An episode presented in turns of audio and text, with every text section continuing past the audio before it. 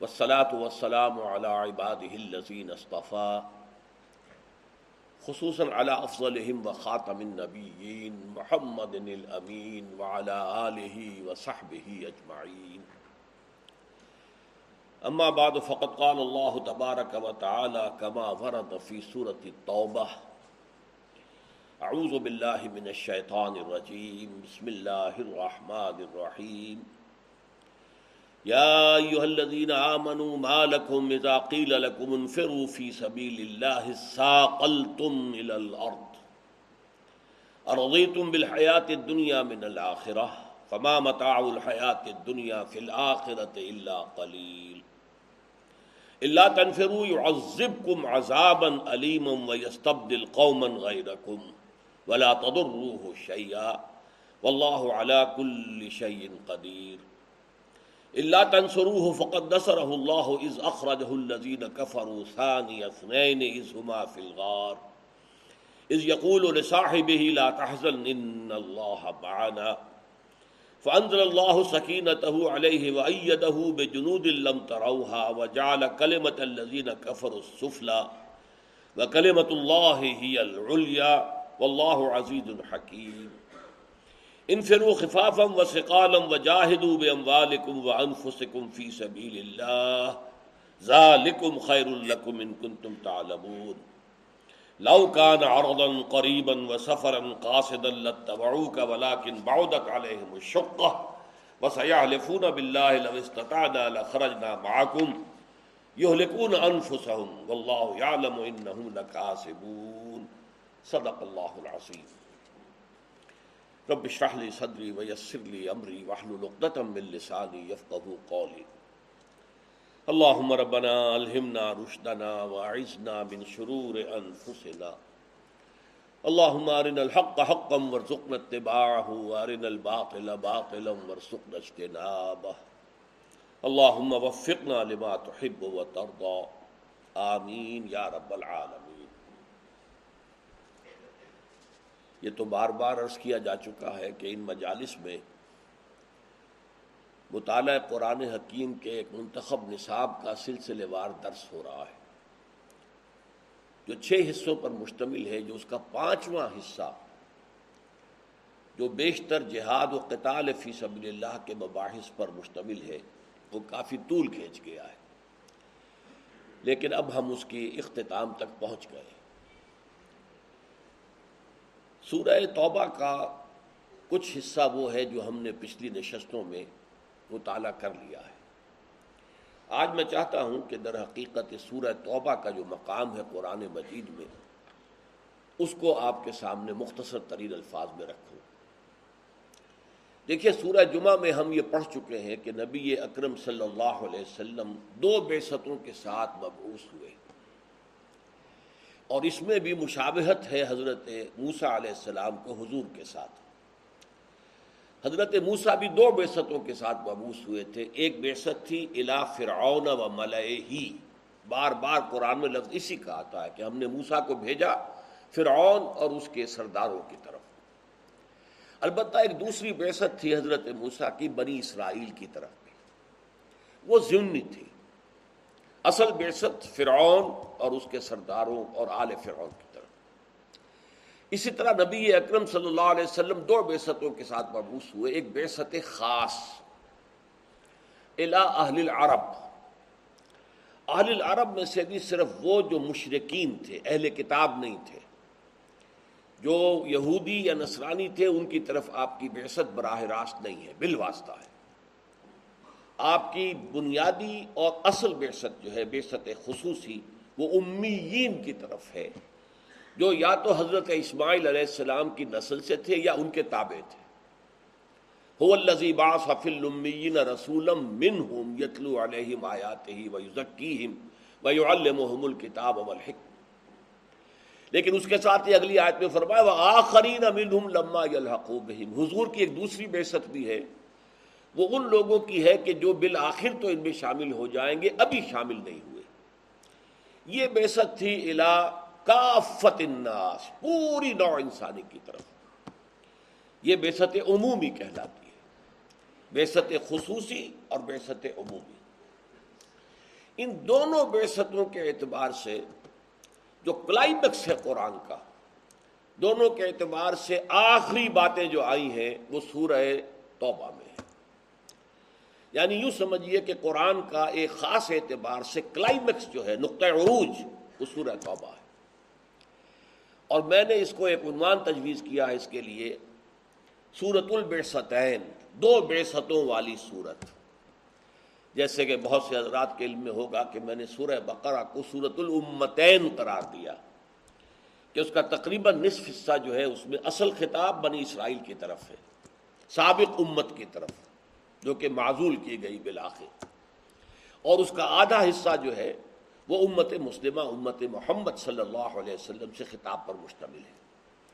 تو وہ صورت الامتین، یہ صورت البیستین حضور کی دو بیستوں سے متعلق۔ یہ سولہ رکوعوں پر مشتمل ہے سورہ مبارک کا ان میں سے پانچ رکوع بے خصوصی سے متعلق ہے جس کے ضمن میں آخری احکام دے دیے گئے۔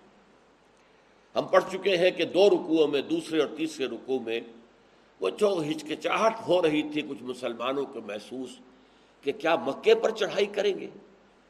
کیا قریش سے جنگ بول لیں گے؟ اس سے پہلے تو کرشی ہم پر آ کر حملہ آور ہوتے تھے، تو بات اور تھی، کیا ہم اب جائیں گے حملہ آور ہو کر؟ ہو سکتا کچھ تو خون ہو جائے، تو حرم کا کی جو تقدیس ہے، اس کو کچھ بٹا لگ جائے۔ پھر یہ کہ بہت طاقتور قوم ہے۔ وغیرہ وغیرہ، تو اس پر دو رکوعوں میں جو ترغیب آئی، تشویق آئی اور پھر خاص حکم دے دیا گیا فقات العمت القفر یہ کفر اور شرک کے اصل امام تو یہ قریش ہے اگر یہ جڑ نہیں کٹے گی تو کفر اور شرک کا خاتمہ جو ہے وہ جزیرہ نمایاں عرب سے کیسے ہوگا؟ جنگ کرو۔ اور یہ بھی فرما تخشاؤ نہ ہوں کیا تم ان سے ڈرتے ہو؟ فلاح حق کو ہم تخشاؤ تو اللہ زیادہ حقدار ہے تھا کہ تم اس سے ڈرو۔ اگر اللہ کے حکم کی خلاف ورزی کرو گے تو پکڑے جاؤ گے۔ تمہیں ڈر اس کا ہونا چاہیے۔ تو دو رکو جو ہے دوسرا، تیسرا۔ اور پہلا رکو جو ہے، اہم ترین، جس میں مشرقین کے ساتھ خاص برات کا اعلان کر دیا گیا۔ برات من اللہ و رسول اور اذان من اللہ و رسول یوم الحج الاکبر۔ اعلان ہے، اب مشرقین کے ساتھ کوئی معاہدہ نہیں ہوگا۔ دیر از نو کوشچن آف اے کو ایگزٹینس بٹوین توحید اینڈ شرک اور اب ان کے لیے آخری الٹیمیٹم ہے، جن لوگوں کے ساتھ کوئی مدت کا معاہدہ طے ہوا ہے، دس سال کا ہو، پانچ سال کا ہو، اور وہ کوئی خلاف ورزی نہ کرے، تو ان کی جو ہے مدت پوری کر دو۔ باقی جن کے ساتھ کوئی بغیر مدت کے تعین کے معاہدہ ہوا ہے، ان کو چار مہینے کی مہلت ہے اور باقی سب کو چار مہینے کی مہلت ہے۔ اس کے اندر اندر یا تو فیصلہ کرے دائرہ اسلام میں داخل ہو جائے ورنہ ان کا قتل عام شروع ہو جائے۔ گا یہ سخت ترین آیات ہے قرآن مجید کی۔ چھ آیتیں۔ میں اس کا پچھلی نشست کے اندر بیان کر چکا ہوں، اب میں زیادہ اس کی خود دہرانا نہیں چاہتا۔ تو بقیہ جو ہے رکو چوتھا اور پانچواں، یہ بھی حضور کی بیست عمومی کے آخری احکام سے متعلق ہے۔ بیست خصوصی العرب۔ لیکن سورہ توبہ کے پھر جو بقیہ گیارہ رکو ہے یہ بیست عمومی کافت الناس، تمام انسانوں کی طرف جو بیست عمومی ہے پوری دنیا کی طرف، یہ اس سے بحث کرتے ہیں۔ اب اس کے ذمن میں پہلا نقطہ تو یہ نوٹ کیجیے۔ کہ دنیا میں دو قسم کی تحریکیں جو ہے معروف ہیں۔ ایک قسم کی تحریکیں وہ ہوتی ہیں جنہیں آپ مشنری کہتے ہیں۔ عیسائیوں کی مشنری تحریکیں جو ہے وہ اس کی بڑی نمایاں مثال ہے اور ان مشنری تحریکوں کا مقصد ہوتا ہے کسی عقیدے اور عبادات کے نظام کو پھیلانا۔ وہ پھیلاتے رہتے ہیں، پھیلاتے رہتے ہیں، پھیلاتے رہتے ہیں۔ ان کے پیش نظر کوئی نظام نہیں ہوتا کہ اس کو قائم کرنا ہے۔ اس کو یوں سمجھیے کہ اس کی مثال ہے، وہ کریپرس جو ہوتے ہیں، وہ پودے کے جو کھڑے نہیں ہوتے درخت کی شکل میں، بلکہ زمین پر پھیلتے جاتے ہیں۔ چاہے وہ ککڑی کی بیل ہے، خربوزے کی بیل ہے، جو بھی بیلیں ہوتی ہیں، وہ زمین پر پھیلتی چلی جائیں گی، وہ اٹھے گی نہیں، اوپر نہیں اٹھے گی۔ یہ ہے در حقیقت مشنری تحریکوں کا معاملہ۔ یہی تحریک عصر حاضر میں مسلمانوں کی جو تحریک ہے، بہت بڑی ہے، بہت عظیم ہے۔ اور بعض پہلوؤں سے بہت مفید ہے، اور وہ ہے تحریک تبلیغی جماعت کی۔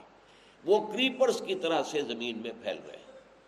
کہیں بھی اٹھنے کا کوئی امکان نہیں۔ لیکن ایک تحریک ہوتی ریولوشنری جس کی سب سے بڑی مثال جو ہے موجودہ دنیا میں، وہ ہے کمیونسٹ ریولوشن آف رشیا۔ ان تحریکوں کی مثال ہوتی ہے ایک درخت کی۔ آم کا درخت ہے، اس کی دو پتیاں نکلیں گی، پھر وہ اوپر کو اٹھے گا۔ اس کا تنا بنے گا، وہ اوپر چڑھتا جائے گا، پودا اوپر جائے گا، زمین میں نہیں پھیلے گا۔ اوپر جا کر پھر اس کی شاخیں ہوں گی، پھر اس کے اندر آم لگے گا۔ پھر یہ سایہ دار درخت ہے تو سایہ دے گا بڑھ کا درخت ہے تو بہت پھیلتا چلا جائے گا سایہ دینے کے لیے۔ یہ ایک مثال ہے، ایک انقلابی تحریک کی، جس کی بہترین مثال قریب ترین تاریخ کے اندر جو ہے وہ بالشوک ریولوشن آف رشیا۔ اس میں کیا ہوتا ہے؟ کہ پہلے ایک مضبوط جماعت بنائی جاتی ہے۔ ویل نٹ آرگنائزڈ ڈسپلنڈ سموتات والی۔ وہ جماعت پھر اپنے ہاں اپنے ملک میں جو نظام ہے، اس سے ٹکر مول لیتی ہے۔ اور ٹکر مول لے کر اگر تو پوری تیاری کے ساتھ ٹکر لی تھی، تو اس نظام کو وہ ختم کر دے گی اور اپنا نظام قائم کرے گی۔ اور اگر جلد بازی میں قدم اٹھا لیا تھا، ابھی پوری طرح تیار نہیں تھے تو وہ ایکسٹرمنیٹ کر دیے جائیں گے۔ اس مرحلے کے بعد جیسا کہ میں بارہ بیان کر چکا ہوں، دو ہی امکانات ہیں، یا تخت یا تختہ۔ یا تو تخت ہے، یا تختہ ہے، یا آپ حکومت میں بیٹھیں گے اور آپ اپنا نظام جاری کر دیں گے اور یا پھر آپ ختم کر دیے جائیں گے ایلیمنیٹ کر دیے جائیں گے ایکسٹرمنیٹ کر دیے جائیں گے۔ تو محمد الرسول اللہ صلی اللہ علیہ وسلم کی تحریک جو ہے، وہ اس ریولوشنری اسٹائل کی ہے۔ جو ایک مقام پر اپنی توجہ مرکوز کرتی ہے، پھر ایک تنے کی طرح مضبوط جماعت، جس کو قرآن نے کہا بنیاد مرسوس، ایسی جماعت۔ اور وہ جماعت جس کا ایک امیر ہو، قائد ہو۔ اور وہ جماعت جب اتنی قوی ہو جائے کہ وہ معاشرے کے ساتھ ٹکر لے سکے تو ٹکراؤ مول لے، خود مول لے، آگے بڑھ کر مول لے۔ اس لیے کہ اس کے پیش نظر نظام کو تبدیل کرنا اسٹیٹس کو اسے برداشت نہیں ہے اس کے لیے۔ طاقت نہیں ہے، جب تک نہیں ہے، مجبوراً برداشت کریں گے۔ اگر طاقت ہو جائے، پھر بھی برداشت کریں تو مجرم ہے طاقت ہو اور پھر اس نظام کو نہ توڑے اور نہ اس کو، جس کو اقبال نے کہا برہم زن، کہ اب توڑ پھوڑ دو، اس کو درہم برہم کر دو۔ اگر یہ نہیں کرتے تو وہ مجرم ہے تو حضور صلی اللہ علیہ وسلم کی تحریک، جیسا کہ میں نے کہا، انقلابی تحریک ہے۔ مکے میں جب آپ نے اپنی نبوت کا آغاز کیا تھا اسی وقت آپ پوچھیں دنیا کے بادشاہوں کو خطوط لکھ سکتے تھے۔ پیسہ بھی آپ کے پاس کافی تھا۔ حضرت خدیجہ کی دولت جو ہے، آغاز ہے، جو اجرائے اور ظہور نبوت ہے، اس وقت تک تو بہت دولت تھی حضرت خدیجہ کی۔ تو سفیروں کا بھیجنا خود بھیجنا کوئی مشکل کام نہیں۔ لیکن نہیں۔ دس برس تک مکے سے باہر قدم نہیں نکالا۔ ساری دعوت وہی ہے، صبح و شام، دن اور رات۔ یا مکے کے آس پاس جو ہے جو قبیلے ہیں یا جہاں بازار لگتے تھے، عکاس کا میلہ لگ رہا ہے، کوئی اور ہو رہا ہے، یا یہ کہ حرم کی حدود سے باہر عرفات کا میدان ہے، وہ بھی حدود حرم میں شامل نہیں ہے، تو وہاں جا کر آپ تبلیغ کرتے تھے۔ لیکن دس برس تک، دسویں برس میں آپ طائف گئے ہیں پہلی مرتبہ، جب مکے میں آپ کے قتل کا فیصلہ ہو گیا۔ لہذا اس search of an alternate base کہ مجھے کوئی اب مختلف کوئی جگہ مل جائے تو وہاں گئے، وہاں سے ناکام لوٹے دنیاوی اعتبار سے۔ پھر ایک مشرق کی امان لے کر مکے میں داخل اچھا اس کے بعد جب اللہ نے کھڑکی کھول دی مدینے کی طرف، حالانکہ آپ کا تو قدم مبارک پہنچا بھی نہیں مدینے نہ آپ نے وہاں تبلیغ کی۔ آپ نے تو ایک سال کے لیے اپنے دو شاگردوں کو تو بھیج دیا تھا، حضرت مصحف بن عمیر کو اور حضرت عبداللہ ابن ام مکتوم کو رضی اللہ تعالیٰ عنہ لیکن وہاں اللہ کے فضل و کرم سے صورت حال ایسی بدل گئی۔ کہ وہاں پر خوش آمدید کے لیے اور استقبال کی تیاریاں ہو رہی تھی، تو آپ وہاں پہنچ گئے۔ اب مدینے سے آپ کا دائرہ جو ہے وہ پورے عرب میں پھیل گیا۔ اور اصحاب صفہ کی جو جماعت تھی، اس کو جہاں بھی کہیں بلایا گیا، تو آپ نے وہاں پر ان میں سے جو لوگ قرآن سیکھے ہوئے تھے، پڑھے ہوئے تھے، دین کو ان کو بھیج دیا۔ اس طریقے سے اب جو دائرہ تھا وہ پورے عرب تک، عرب سے باہر اب بھی نہیں۔ کوئی خط، کوئی سفیر، کوئی دائی، کوئی مبلغ عرب کے باہر نہیں۔ البتہ جب صلح حدیبیہ ہو گئی ہے، اب یوں سمجھئے، یہاں سے دو راستے علیحدہ ہو گئے حضور کی جد و جہد اور تحریک کے۔ ایک راستہ ابھی براہ راست جا رہا ہے اندرون ملک عرب تکمیل کے لیے۔ اگرچہ صلح حدیبیہ، اللہ نے اسے کہا، انا فتح لکا فتح مبینہ لیکن وہ تو ایک باطنی حقیقت تھی مانوی حقیقت تھی۔ ابھی عرب پر کوئی فتح تو حاصل حضور کو بظاہر تو نہیں ہوئی۔ نہ مکے پر کوئی فتح حضور کو حاصل ہوئی۔ تو ابھی مراحل تھے، اندرون ملک عرب بھی تکمیل کے۔ لیکن آپ نے ساتھ ہی دوسرا جو اپنا تھا بے عمومی، اس کا سلسلہ شروع کر دیا۔ وہ کیسے شروع کیا وہ سمجھ لیجیے۔ یہ ہم دیکھ چکے ہیں کہ صلح حدیبیہ ہوئی ہے زی قادہ سن چھ ہجری میں۔ اس کے بعد اب زی قادہ ذی الحجہ اور محرم یعنی تقریباً دو مہینے بعد ہی حضور نے خیبر پر حملہ کیا۔ اور خیبر کو فتح کیا اور اس کے ساتھ ہی وادی القرا، بہت بڑے بڑے مراکز تھے یہ یہودیوں کے، اور بنو نذیر اور بنو قینقا بھی جو مدینے سے نکالے گئے تھے، وہیں جا کر بیٹھ گئے تھے۔ تو آپ نے اس کی قبر توڑ دی، کچل دیا اس فتنے کو۔ پھر اسی سال آپ نے غزوہ ذات الرقا مدینے کے مشرق کی طرف یہ جو نجر کا علاقہ تھا، اس میں کچھ قبیلوں نے سرکشی کا مظاہرہ کیا۔ تو آپ نے ان کی سرکوبی کے لیے ایک مہم چلائی۔ کیونکہ قریش سے تو معاہدہ ہو چکا تھا، قریش ان کی مدد کو اب آ نہیں سکتے تھے۔ نہ قریش جا سکتے تھے خیبر مدد کے لیے اور نہ ادھر جا سکتے تھے بدوؤں کی مدد کے لیے۔ اس میں بھی اللہ نے کامیابی دی۔ پھر اسی سال سن سات ہی میں آپ نے زی قادہ میں ہی یعنی پورے ایک سال بعد صلح حدیبیہ کے آپ نے عمرہ قضا ادا کیا، جس عمرے کے لیے اس وقت احرام باندھا تھا ایک سال پہلے۔ لیکن صلح حدیبیہ کی وجہ سے بغیر عمرے کے احرام کھولنا پڑا تھا۔ اور طے ہوا تھا کہ اگلے سال آپ آئیے اور ہم تین دن کے لیے مکے کو خالی کر دیں گے۔ آپ کو کوئی ریزسٹنس نہیں ہوگی، کچھ نہیں ہوگا۔ اور آپ بڑے اطمینان سے یہاں پر عمرہ کریں گے۔ وہ عمرہ آپ نے پھر زی قادہ سن سات میں کیا۔ پھر سن آٹھ میں فتح مکہ، اس کا ذکر ہم کر چکے ہیں۔ اور فتح مکہ کے ساتھ یوں زمیمہ سمجھ لیجیے، غزوہ ہنین اور محاصرہ طائف۔ سن نو کے شروع میں حج کے موقع پر اعلان برات. برات من اللہ و رسول من المشرقین جس کا ذکر میں پہلے آج کر چکا. یہ گویا کہ موپنگ اپ آپریشن تھا کہ عرب میں اب کوئی ریزسٹنس کا اگر پاکٹ باقی رہ گیا ہے، حالانکہ ام القرا فتح ہو چکا اور اس کا ٹوئن سٹی یہ کہلاتے تھے اصل میں، جیسے کہ راول پنڈی اسلام آباد خرو میں تو فاصلہ نہیں ہے، لیکن یہ فاصلہ ساٹھ ستر میل کا تو ہے۔ مکے اور تائف میں، لیکن یہ ٹوئن سٹیز اس معنی میں تھیں کہ یہ مکے ہی کے جو عمرات ہیں ان کی جائیدادیں تھیں وہاں پر۔ انہی کے موسم گرما کے لیے جو ہے انہوں نے مسکن بنا رکھے تھے کہ مکے کی گرمیوں سے نکل کر طائف اونچا مقام ہے، پہاڑی جگہ ہے، ٹھنڈا ہے، سرسبز و شاداب ہے، وہاں جا کر آرام کرے تو یہ در حقیقت اینیکسی سمجھ لیجیے، ایکسٹینشن سمجھ لیجیے، سیٹلائٹ سمجھ لیجیے مکے ہی کا تھا۔ تو غزوہ انین اور طائف ہونے کے بعد اب تو صرف یہ بات تھی کہ جو جسے آپ کہتے ہیں کہ کہیں کہیں پاکٹس آف ریزسٹنس اگر رہ گئے ہوں تو موپنگ اپ آپریشن جس کو ملٹری میں کہتے ہیں۔ اعلان، چار مہینے کے اندر اندر فیصلہ کرو، یا اسلام لے آؤ یا قتل کیے جاؤ گے، یا پھر تیسرا راستہ کیا، اس سرزمین عرب کو چھوڑو اور جہاں سینگ سر سمائے، بھاگ جاؤ۔ یہ ہے کہ جس میں تکمیل ہو گئی جزیرہ نمائے عرب تک جو بے سطح خصوصی تھی وہ اپنے انتہا کو پہنچ گئی۔ جال حق و اضحق الباطل، ان الباطل کان زہوقا۔ جو سورہ بنی اسرائیل میں آیت نازل ہوئی تھی، تقریباً دس گیارہ سال پہلے، اور وہ اب آ کر جو ہے، اس کے پورا کا پورا ظہور ہو گیا۔ اچھا دوسرا کام اب بے عمومی کا آغاز آپ نے کیا کیا؟ یہ بھی صلح حدیبیہ کے فوراً بعد۔ سن چھ قادہ صلح حدیبیہ ہے، سن چھ ہی کے آخر میں آپ نے بیرون عرب دعوت خطوط اور سفیروں کی ترسیل کا آغاز کر دیا۔ سن چھ کے آخر میں تو زیقادہ کے بعد زی الجا ایک ہی مہینہ رہ گیا نا۔ تو اس میں تو صرف نجاشی کی طرف بھیجا گیا، چونکہ وہ جو ایمان لائے تھے نجاشی، حضرت نجاشی، جن کا کہ تابعین میں شمار ہے، ان کا انتقال ہو گیا تھا۔ اب جو بھی تھا وہاں بادشاہ، وہ عیسائی تھا، اس پہلا خطاب نے اس کو بھیجا۔ پھر یکم محرم سن سات سے آپ نے جو خطوط اور سفیر بھیجنے شروع کیے، تو نوٹ کرتے جائیے۔ کیسر روم، ہرکلیس ہرکل اعظم دہیا کلبی رضی اللہ تعالیٰ عنہ بھیجے گئے۔ آپ کا نابہ مبارک لے کر۔ خسرو پرویز، اس کی طرف عبداللہ ابن حضافہ سہمی رضی اللہ تعالی عنہ یہ بھیجے گئے خط لے کر۔ مقوقس شاہ مصر، اصل میں شاہ کا لفظ اس کے لیے صحیح نہیں ہے، وہاں ایک مذہبی حکومت تھی عیسائیوں کی۔ اور پیٹری آرک جو کہلاتا تھا، عیسائیوں کا جو سب سے بڑا جو ہے سردار ہوتا تھا، وہ وہاں کا بادشاہ تھا۔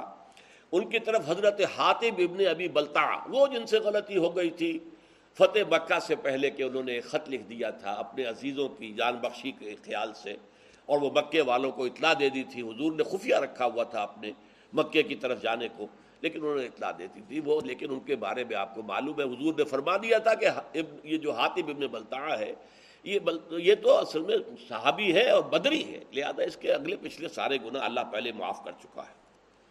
شاہ عمان کی طرف بھیجے گئے عمر ابن العاص رضی اللہ تعالی عنہ۔ اچھا اب جو خاص طور پر جہاں سے کہ اب کشمکش شروع ہوئی ہے، وہ ہے کہ شام سے متصل جو قبائل تھے، عیسائی تھے تو عرب قبائل یہ عیسائی تھے۔ کیونکہ رومن رومن امپائر کے تحت رہے تھے، اس کے تحت انہوں نے عیسائیت قبول کر لی تھی۔ وہاں ایک دعوتی وفد بھیجا گیا کیونکہ کوئی ایک بادشاہ نہیں تھا، مختلف قبائل تھے۔ پندرہ افراد جو ہے اس میں شہید کر دیے گئے۔ صرف کاب بن عبیر غفاری بچ کر آئے ہیں وہاں سے، باقی وہ شہید کر دیے گئے۔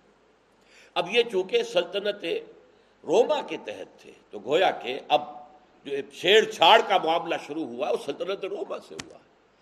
اور یہ اس کو میں نے اپنے نوٹس میں لکھا، میں دیکھ رہا تھا کہ آئرنی آف دی فیٹ یہ ہے کہ وہ رومی عیسائی جن کی شکست پر مسلمان بہت دل شکستہ ہوئے تھے، دل گرفتہ ہوئے تھے۔ جبکہ ایرانیوں نے شکست فاش دی تھی ہریکلیس کو۔ اور جن کی فتح جب ہوئی ہے، یوم بدر کے وقت ہی ہوئی ہے، تو مسلمانوں نے جشن منایا تھا۔ اس لیے کہ ظاہر بات ہے کہ ایرانی آتش پرست تھے مشرقوں سے قرب رکھتے تھے۔ اور یہ عیسائی تھے، حضرت عیسیٰ کے ماننے والے، تو مسلمانوں سے قرب رکھتے تھے۔ تو بدقسمتی جس کو میں کہہ رہا ہوں، اگرچہ یہ لفظ ہمیں استعمال نہیں کرنا چاہیے، ہر شاید اللہ تعالیٰ کی حکمت کے تحت ہوتی ہے۔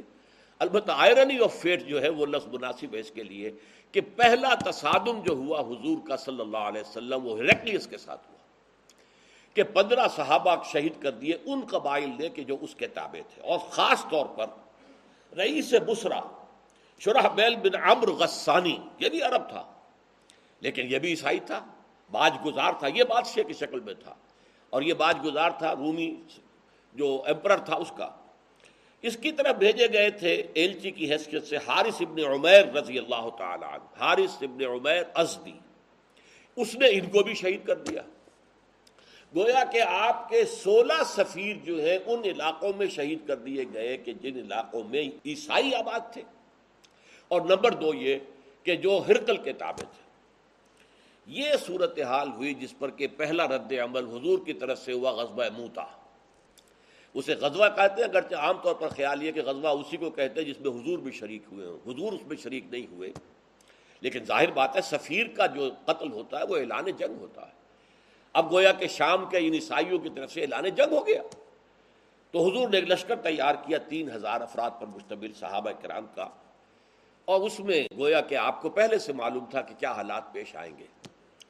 آپ نے تین جو ہے سپہ سالاروں کا اعلان کر دیا کہ پہلے زید ابن حارثہ ہوں گے رضی اللہ تعالیٰ عنہ۔ اگر وہ شہید ہو جائیں تو جعفر ابن ابی طالب جو حضور کے چچا زاد بھائی ہیں، حضرت علی کے بڑے بھائی، جعفر ابن ابی طالب۔ اور اگر وہ بھی شہید ہو جائیں تو عبداللہ ابن رواحہ، یہ انصاری ہے رضی اللہ تعالیٰ عنہ، یہ تین کا آپ نے نام لے کر تعین کر دیا۔ اب وہاں کیا ہوا؟ جب یہ تین ہزار کا لشکر جو ہے یہ حدود شام میں داخل ہوا تو معلوم ہوا کہ وہاں تو تیار ہے ایک لشکر، ایک لاکھ یا دو لاکھ پر۔ زیادہ روایات دو لاکھ کی مقابلے کے لیے تیار ہے اب انہوں نے مشورہ کیا کہ یہ ہم تین ہزار ہیں، وہ دو لاکھ ہے فضل کیجیے، ایک لاکھ بھی ہو تو کہاں تین ہزار، کہاں ایک لاکھ، کہاں تین ہزار، کہاں دو لاکھ؟ لیکن سب لوگوں کا کہنا یہ تھا۔ حضرت زید ابن حارثہ نے جب مشاورت منعقد کی کہ ہمیں تو شہادت چاہیے، ہمیں فتح شکست سے کوئی غرض ہی نہیں۔ فیصلہ وہ مقابلہ کریں گے۔ لیکن مقابلہ تو کیا، بہرحال آخر کچھ نہ کچھ تو دنیا میں ریشو پروپورشن کا معاملہ ہوتا ہے نا، طاقت کا عدم توازن۔ لہذا وہاں صورتحال بہت مخدوش ہو گئی۔ حضرت زید ابن حارثہ شہید ہو گئے، حضور نے مدینے میں اعلان کر دیا۔ زید شہید ہو گئے، اب کمان سنبھال لی ہے جعفر ابن ابی طالب نے۔ وہ بھی شہید ہو گئے۔ حضور نے اس کا بھی اعلان کر دیا۔ پھر اس کے بعد عبداللہ ابن رواحہ، وہ بھی شہید ہو گئے۔ جن تین کا نام حضور نے لیا تھا، تینوں شہید ہو گئے۔ اب حضرت خالد ابن ولید نے، یہ میں کہنا بھول گیا کہ صلح حدیبیہ کے بعد جو اندرون ملک عرب حضور کی دعوتی سرگرمیاں ایک دم تیز ہو گئی تھی، اس کا نتیجہ یہ تھا کہ خالد ابن ولید جو غزوہ عہد میں عارضی شکست کے ذمہ دار تھے اور عامر ابن العاص جو سفیر بن کر گئے تھے قریش کے اور گئے تھے نجاشی کے پاس کہ ہمارے بگوڑے یہ آ گئے ہیں، مسلمان یہاں پر یہ ہمارے غلام ہیں، انہیں واپس کرو۔ یہ دونوں ایمان لے آئے۔ اسی دوران میں، فتح مکہ سے پہلے۔ اور حضور نے فرمایا، صحابہ سے کہ مکے نے اپنے جگر گوشے تمہارے قدموں میں ڈال دیے یعنی یہ کوئی معمولی آدمی نہیں ہے۔ خالد ابن ولید کوئی معمولی انسان نہیں ہے۔ امر ابن العاص کوئی معمولی آدمی نہیں ہے۔ مکے نے اپنے جگر گوشے جو ہے وہ تمہارے قدموں میں ڈال دیے۔ تو حضرت خالد ابن ولید رضی اللہ تعالی عنہ میدان میں آئے، انہوں نے خود کمان سنبھالی اور بڑی حکمت عملی سے لشکر کو بچا کر نکال کر لے آئے۔ اس میں صرف یہ ہے کہ بارہ مسلمان شہید ہوئے، باقی لشکر بچ کر نکل آیا یہ بہت بڑی کامیابی تھی۔ لیکن جب یہ لشکر واپس مدینے پہنچا، مدینے والوں نے مٹی پھینکنی شروع کر دی۔ بگوڑے ہیں، یہ میدان سے بھاگ کر آئے ہیں۔ حضور نے فرمایا، نہیں، یہ بگوڑے نہیں ہیں۔ یہ تو آئے ہیں الاف یہ اپنی بڑی جماعت کے پاس آئے ہیں تاکہ یہاں سے مزید کمک لے کر پھر جائیں۔ تو اس حوالے سے حضور نے فرمایا کہ نہیں کو بگوڑے مت کہو تو یہ غزوہ متا ہوا۔ اگرچہ جرم کی سزا تو نہیں دی جا سکی، لیکن یہ بات کہ محمد الرسول اللہ کے آدمی تین ہزار ہو کر وہ دو لاکھ کے لشکر سے ٹکرا گئے، اس نے ایک بہت روپ قائم کر دیا پورے علاقے پر۔ ہلا دیا اس پورے علاقے کو کہ یہ طاقت کیسی ہے ان کے اندر۔ منحصر مرنے پہ ہو، جس کی امید نا امیدی ان کی دیکھا چاہیے۔ جس کی امید مرنے سے منسلک ہو جائے، مرنا سب سے بڑی کامیابی ہے، شہادت فی سبیل اللہ تو اس کا، اس کو کسی شے کا خوف ہوگا؟ سب سے بڑا خوف تو اسی کا ہوتا ہے جاندہ چلی جائے۔ اور جو جان دینے ہی کو سب سے بڑی کامیابی سمجھے، منحصر مرنے پہ ہو، جس کی امید نا امیدی اس کی دیکھا چاہیے۔ تو گویا کہ ایک بہت بڑا جو ہے، زبردست رو پڑ گیا۔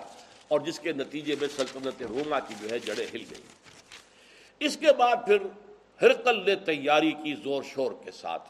تو نپ دی ایول ان دی بڈ یوں سمجھیے کہ اب یہ جو ہے اٹھ ابھرتی ہوئی قوت جو آ رہی ہے جزیرہ نما عرب سے اس کو ختم کرنے کے لیے۔ اس نے اتنا بڑا لشکر تیار کیا کہ مدینے میں مسلسل حالت خوف تاری رہتی۔ ذرا سا پتا کھڑکتا تھا آ گئے رومی آ گئے رومی آ گئے رومی آ گئے رومیوں کے آنے کی یہ خوف جو ہے مسلمانوں پر وہاں تھا۔ مشرقین بھی تھے وہاں وہ منافقین بھی موجود تھے۔ لیکن بہرحال نبی اکرم صلی اللہ علیہ وسلم نے تیس ہزار کا لشکر تیار کیا۔ آپ تبوک تک پہنچے۔ اور تبوک سرحد شام کے اوپر تیس ہزار کا لشکر لے کر۔ تیس دن تو لگے ہیں آپ کو جانے اور آنے میں، پندرہ پندرہ دن۔ بیس دن آپ نے وہاں قیام کیا۔ ہرقل میدان میں نہیں آیا، اپنی فوج لے کر پیچھے ہٹ گیا۔ اس کی وجہ کیا ہے؟ ہرقل پہچان چکا تھا جب آپ کا خط گیا تھا۔ دعوتی خط، حضرت دہیا کلبی رضی اللہ تعالیٰ لے کر گئے تھے۔ اس نے خط پڑھتے ہی پہچان لیا۔ وہ عالم تھا، عیسائی عالم، کہ یہ وہی ہیں کہ جن کی نوید جو ہے وہ تورات اور انجیل میں تھی۔ وہ چاہتا تھا ایمان لے آئے۔ اور اس کا تفصیلی واقعہ آپ سیرت کی کتابوں میں پڑھیے۔ کہ اس نے پوچھا کوئی عرب یہاں آیا ہوا ہے؟ معلوم ہوا کہ ہاں۔ ایک عرب قافلہ جو ہے، کاروان تجارتی آیا ہوا، ابو سفیان کی سرکردگی اس کو بلایا، ان سے مکالمہ کیا۔ اور مکالمہ کر کے ایسی باتیں نکلوائیں، اگلوائیں ابو سفیان سے، اس وقت تک وہ مشرق تھا۔ کہ جس سے سب لوگوں کو معلوم ہو گیا کہ یہ واقعی اللہ کے رسول ہے اور یہ تو ہرکل جو ہے، یہ تو مسلمان ہونے پر گویا کہ آمادہ ہے۔ اس پر ایک بڑا جوش و خروش پیدا ہوا، درباریوں میں، سپہ سالاروں میں۔ ان کا غصہ ان کے نسلیں پھول گئے۔ تو ہرکل ڈر گیا۔ وہ چاہتا تھا جیسے سوا تین سو سال قبل۔ قسطنطین اعظم جو تھا ایمپرر کانسٹنٹائن اس نے عیسائیت اختیار کی تھی اور پوری رومن امپائر عیسائی ہو گئی تھی۔ اسی طرح اب بھی ہو جائے کہ میں مسلمان ہو جاؤں اور پوری رومن امپائر مسلمان ہو جائے۔ لیکن یہ کہ جب اس نے دیکھا کہ میرے درباری، میرے مصاحبین، میرے سپہ سالار، یہ تو نتنے ان کے پھول رہے غصے سے، تو وہ اپنی وہ جو بیڑیاں پڑی ہوئی تھی سلطنت کی، بادشاہت کی انہی میں بندھا رہ گیا اور اس نے انکار کر لیا پہچان چکا تھا۔ اس نے ساری تیاری اس اعتبار سے کی تھی کہ اس کا خیال تھا کہ جیسے غزوہ موتا میں حضور نہیں آئے تھے۔ مسلمانوں کا لشکر تھا۔ اس طرح شاید اب بھی محمد نہ آئے صلی اللہ علیہ وسلم۔ جب اس نے دیکھا محمد خود آئے ہیں صلی اللہ علیہ وسلم، اس کو پہچان چکا تھا کہ یہ اللہ کے رسول ہے لہذا وہ پیچھے ہٹنے میں آفیت سمجھی۔ چونکہ یہ ایک بڑا محاورہ ہے، غالباً انجیل کے اندر ہے کہ وہ جیسے کہ چھری اگر تربوز یا خربوزے پہ پڑتی ہے تب بھی خربوزہ کٹتا ہے۔ اور اگر خربوزہ چھری پر گرے گا، تب بھی خربوزہ ہی کٹے گا۔ اس طریقے سے چھری کا تو نقصان نہیں ہوگا۔ اللہ کا رسول جس سے ٹکرائے، اس کے لیے شکست لازم ہے۔ اس لیے وہ پیچھے ہٹ گیا۔ حضور وہاں بیس دن قیام کر کے واپس تشریف لے آئے۔ بارک اللہ علی ولکم فی القرآن العظیم و نفانی ویاکم بالآیات الحکیم۔